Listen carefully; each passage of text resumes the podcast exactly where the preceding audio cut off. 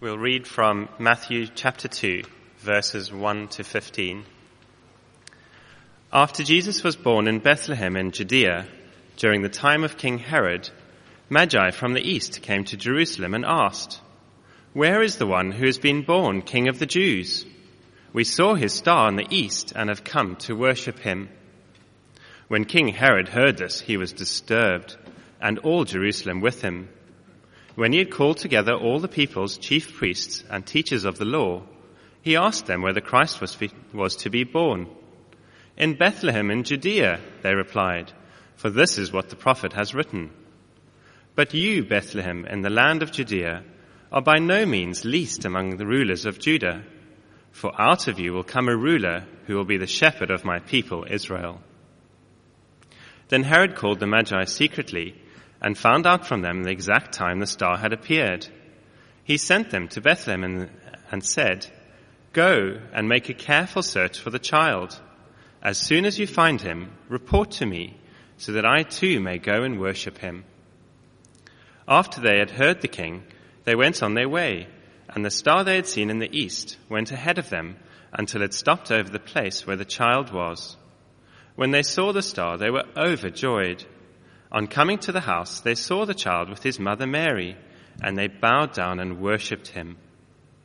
Then they opened their treasures and presented him with gifts of gold, and of incense, and of myrrh. And having been warned in a dream not to go back to Herod, they returned to their country by another route. When they had gone, an angel of the Lord appeared to Joseph in a dream. Get up, he said, take the child and his mother, and escape to Egypt Stay there until I tell you, for Herod is going to search for the child to kill him. So he got up, took the child and his mother during the night, and left for Egypt, where he stayed until the death of Herod. And so was fulfilled what the Lord had said through the prophet Out of Egypt I called my son.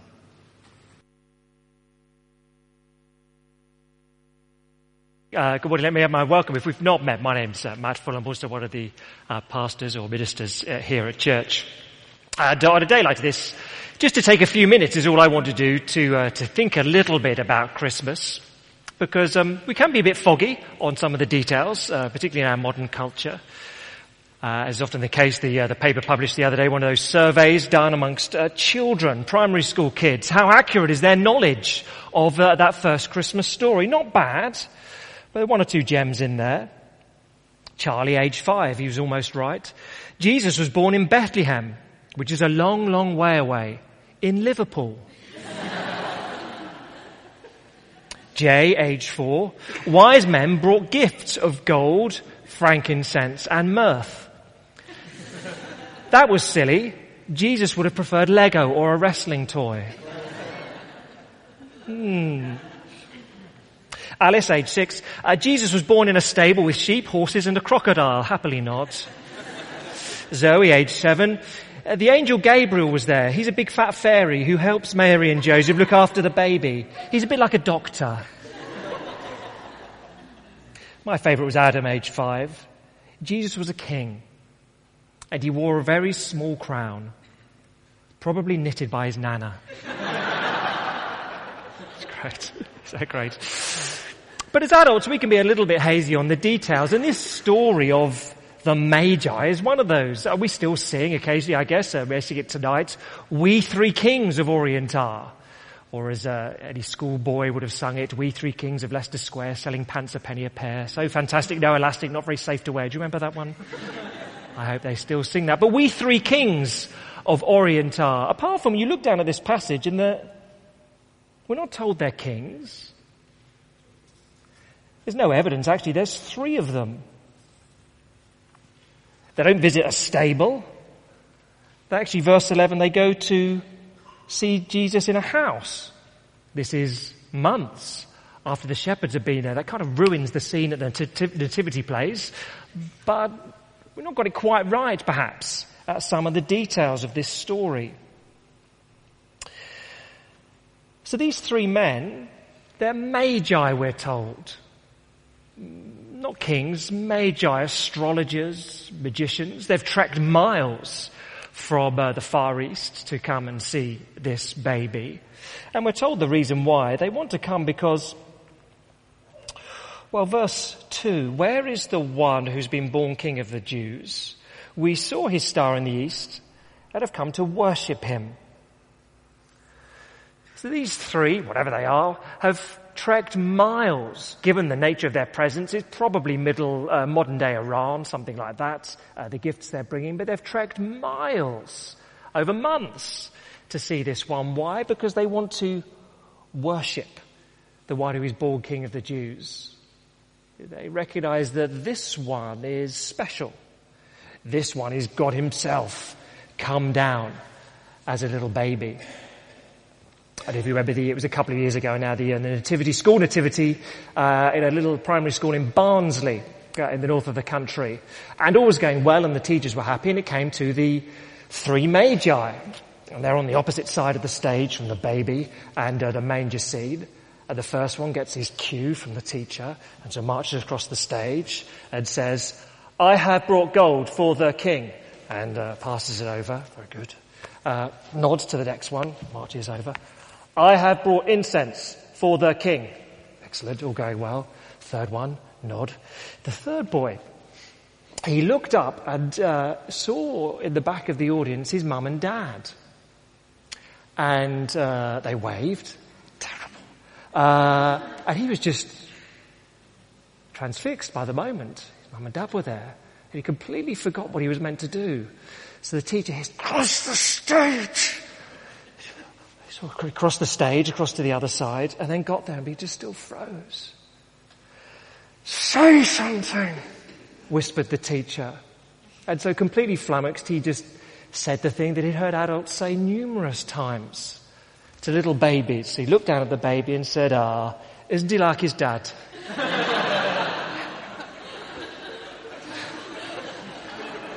now he's not going to be, probably have a future as an actor that's good theology. He could be a theologian going forward because this baby is just like his dad.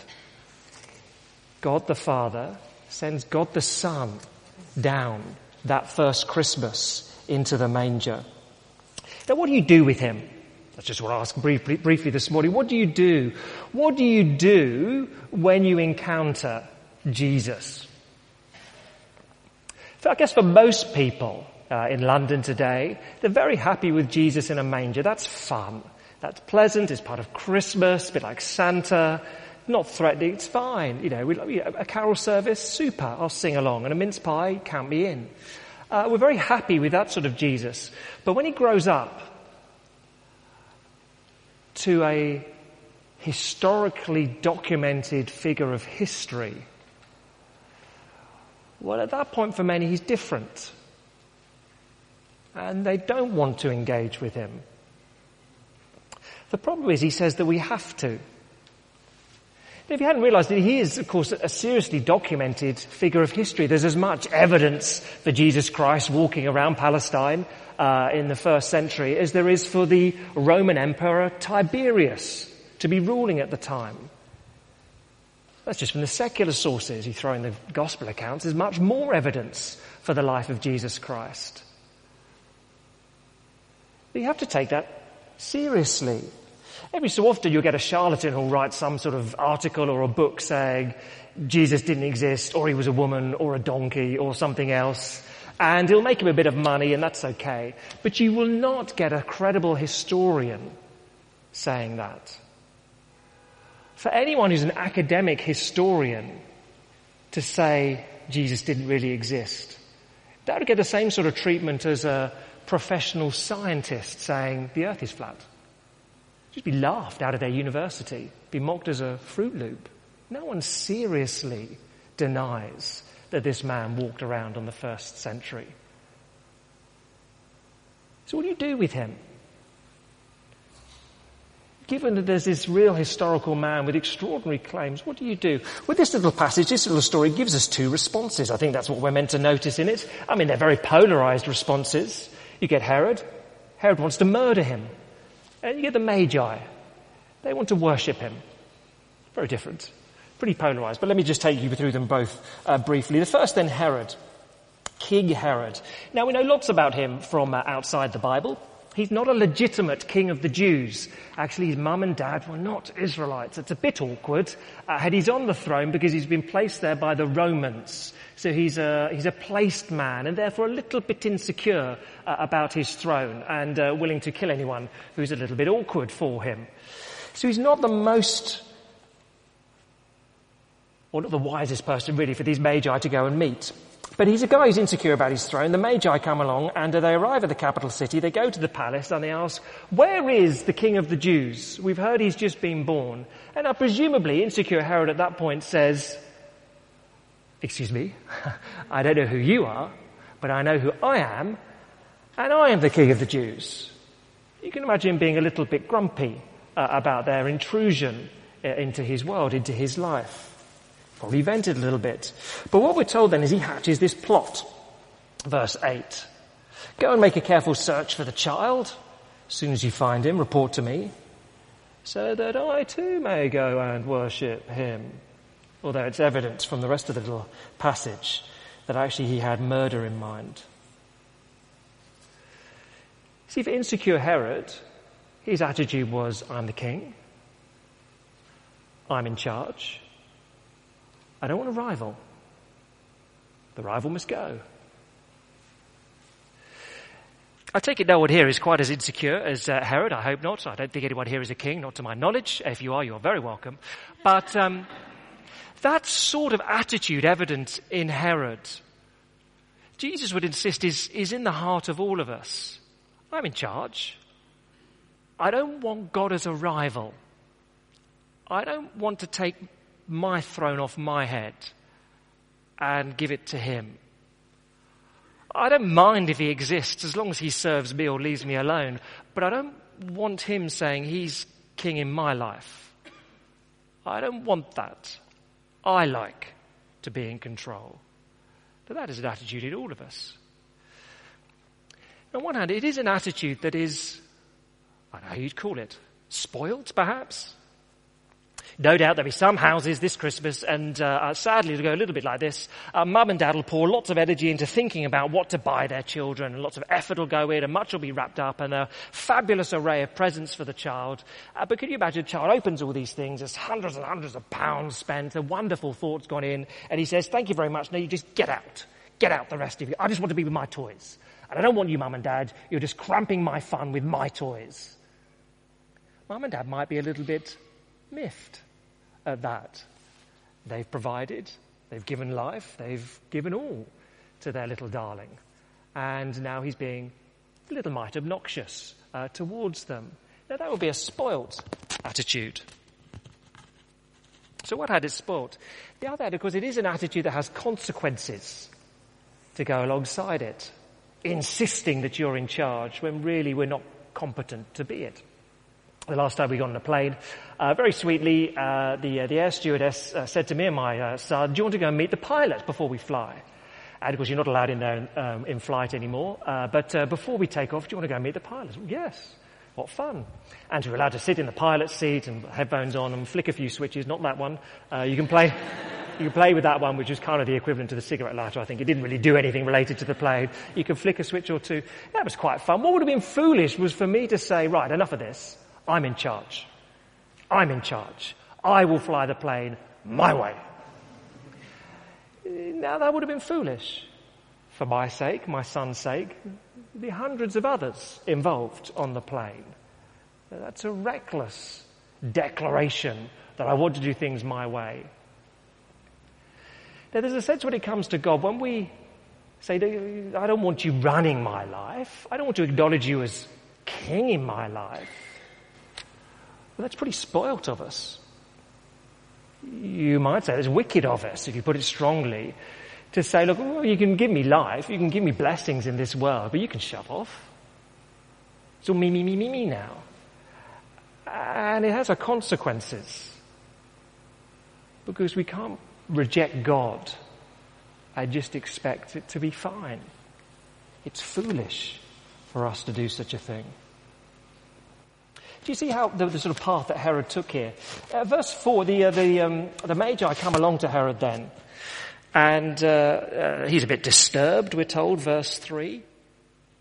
So he calls together, verse 4, the chief priests, the teachers of the law. He asked them where the Christ was to be born, the Messiah, the promised one. In Bethlehem in Judea, they replied, because it's written in the Old Testament. You get the quote there. See, Herod had a chance here. As uh, we heard earlier in the kids slot. Countless prophecies of the life of Jesus Christ written hundreds of years before he was born and Herod's confronted with that evidence. He doesn't do anything with it. You know, Jesus is extraordinary in many ways, but one of the unusual ways, of course, is that his biography is written before he's actually born. Now that doesn't happen very often. Some people are a little bit premature. Wayne Rooney, wonderful, talented footballer, but wrote his biography age 20. That seems a little early. Most people at least wait until the end of their career or uh, they get it, it's written after they've died and you can have a decent summary of their life. To write at age 20 is a little bit premature. Volume 2's come out for Christmas. Now he's 27. You can get that as well if you so desire. But to have your biography before you're even born, as Jesus was, that's unusual. Now Herod is confronted with this evidence. He has a chance to take Jesus seriously, but verse 7, verse 8, he doesn't. Verse 8, you go and make a careful search for the child. Oh, look, Bethlehem, it may only be a two, two and a half hour journey from here, but I can't be bothered to go and have a look. This may be the most important decision of my life, but two and a half hours, I haven't got time. I haven't got two and a half hours to make the most important decision of my life. You just go and have a look for me. I can't be bothered. Now, for myself, I don't know what you make of it, but I, I am constantly amazed that today, in the 21st century, people, people won't take just a few hours even to consider the claims of Jesus Christ. And it's the most important decision you'll ever make in your life. People spend far much more time planning a holiday or looking at planning their pension scheme or thinking where their kids will go to school. Those are all important things, of course. But Jesus will determine where you spend eternity. You haven't got a couple of hours to think about that. It's extraordinary, so it seems to me. But that's Herod. He's Herod. He's one response. He doesn't want Jesus as a rival. And he can't be bothered to take the claim seriously. He'll just kill him. He'll just kill him. That's Herod. Now the Magi, a bit more positive. Uh, as I said earlier, uh, let's look at the Magi. The Magi want to worship him. Judging from their gifts, they've probably come from what we would now today call Iran, possibly Iraq. They've travelled hundreds of miles to get there. Tajedli. uh, the scholars are fairly confident that they're men, these three. Uh, the reasoning being if they were women, they would have asked for directions earlier. They would have arrived on time, probably helped deliver the baby maybe cleaned the stable, but certainly brought useful gifts, disposable nappies and uh, a lasagna for the family as they adjust to the newborn. So we're fairly confident uh, that these three are men. But as I say, they're magi, magicians, or for the Israelites in the first century, I guess they'd have viewed them a little bit as witch doctors. We think of them as the three kings with their nice foil helmets uh, perhaps a, a, dressing gown or two uh, wrapped around them. But these would have been aliens, outsiders, nasty foreigners to the Israelites at the time. You imagine someone knocking on your door and saying, "Hello, I'm a witch doctor from Iran. I normally offer child, um, I offer chickens as sacrifices most evenings. Can I come in for a cup of tea?" You'd be a little bit hesitant. Now these are magi in the culture of the time not popular, outsiders. And yet Matthew has included them, these people here, just to make precisely that point. Anyone is welcome to come and worship Jesus. Anyone. It Doesn't matter where you're from. It doesn't matter your ethnic background, your religious background, your sexual background, your class background. It doesn't matter where you're from. All are welcome to worship Jesus. He's a king for everyone. That's why the Magi are here. And so they come and they worship him, they offer him their gifts. The third is an unusual one, the last gift, myrrh. Uh, you know, in the culture of the time, myrrh was used to embalm the bodies of the dead. So that's a nice present to receive, isn't it? That's a sort of cheerful thing. Can you imagine this Christmas time? Um, when you're adults, your presents shrink, don't they? When you're a child, you get a big plastic toot and it's this sort of size and you have enormous fun unwrapping uh, massive packages. You get older and older and older and, you know, the, the packages tend to shrink. But imagine this Christmas time. Yours is the biggest present under the tree. It's about six foot long and two foot wide. And you're wildly excited by this, but then you unwrap it and it's a coffin. And that's a mood changer, isn't it?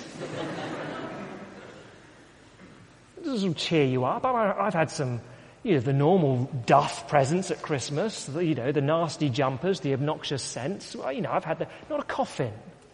A coffin's a slightly different order of things, but that's what they're bringing here.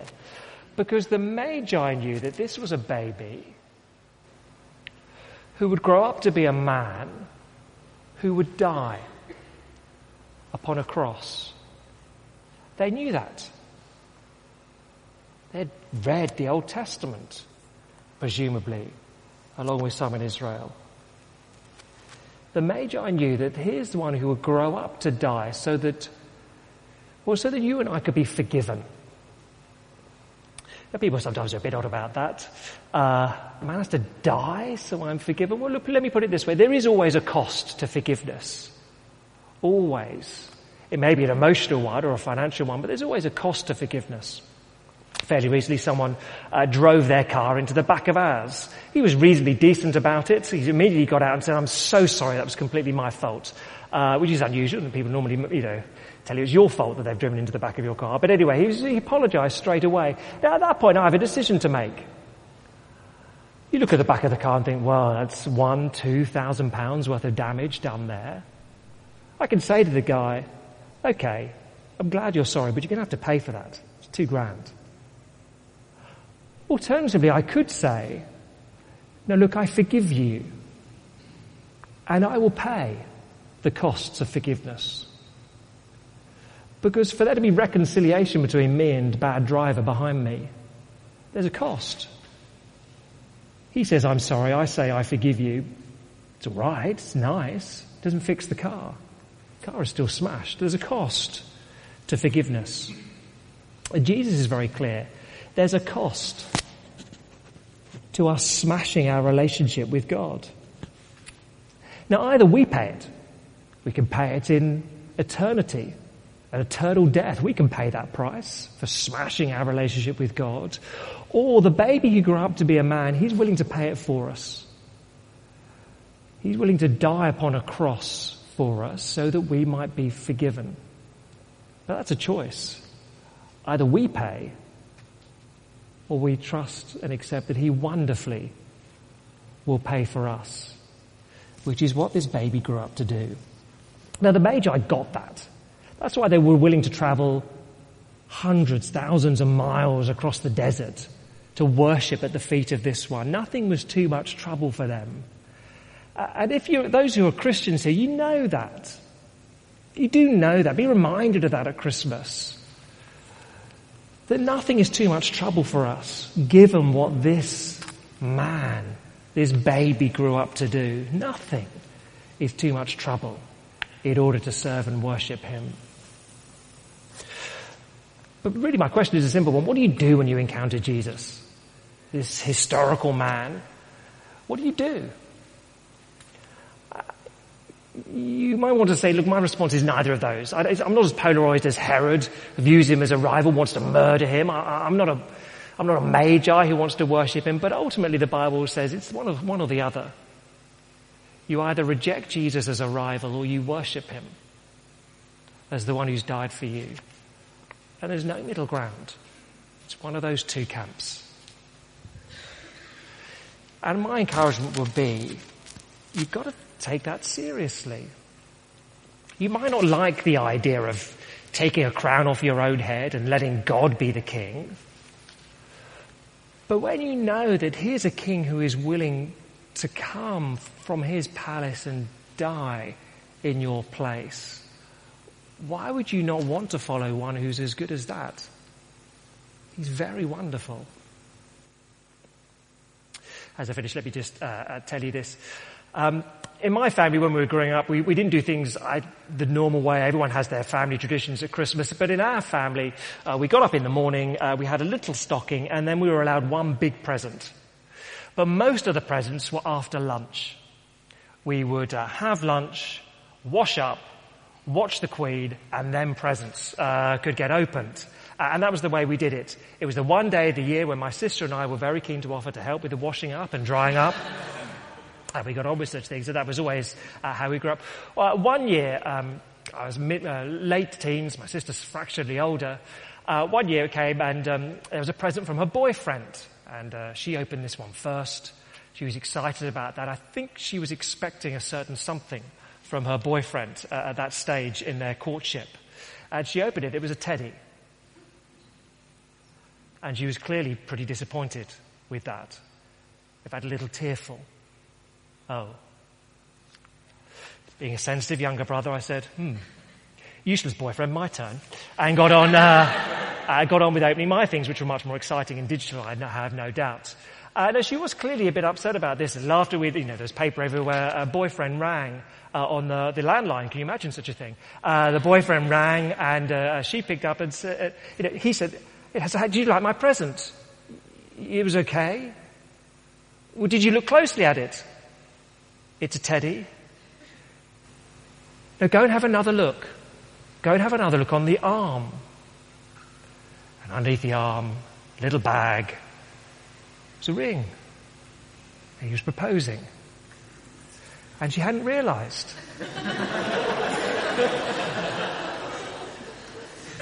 Because she just hadn't looked very carefully at what he'd given. And so there upon the teddy was something which would change her life. Now, is getting married constraining? Does it limit your freedom? Does it stop you doing everything you want to do? Yeah. and it's wonderful. And people do it all the time. And they take that trade and they think it's great. Can I encourage you this Christmas? Don't just pass by Jesus Christ. Look closely. Yeah, he'll say you, you have to give up your freedom a little bit. You can no longer be king. I want to be king of your life, but it's wonderful. It's wonderful. It'll change your life and your eternity if you trust in Him. So I want to take some time. Many here are, are Christians and uh, uh, would have done this at some point in the past. But whether you are, whether you're not, uh, one of the things we do as a church, this little uh, day or morning, faith is faith or fiction. Uh, you see the, the, the little handouts, the flyers. That'd be a great place to start, amongst other places. Just a morning considering some of the common claims or objections that people have to the Christian faith. Christianity Explored courses. We can look at things in a bit more detail, follow on in February, but why not take the time over the most important decision of life? Let me encourage you to do that this Christmas. Let me lead us in a brief prayer.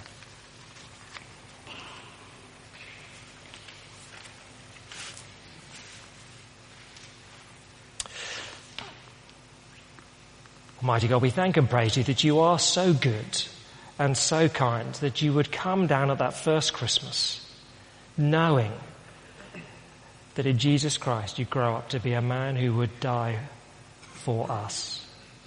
So please, would our attitude be like that of the Magi? Would we take the time to look? Would we recognize you for who you are? And will we have the great joy of worshipping you? I ask in Jesus' name. Amen.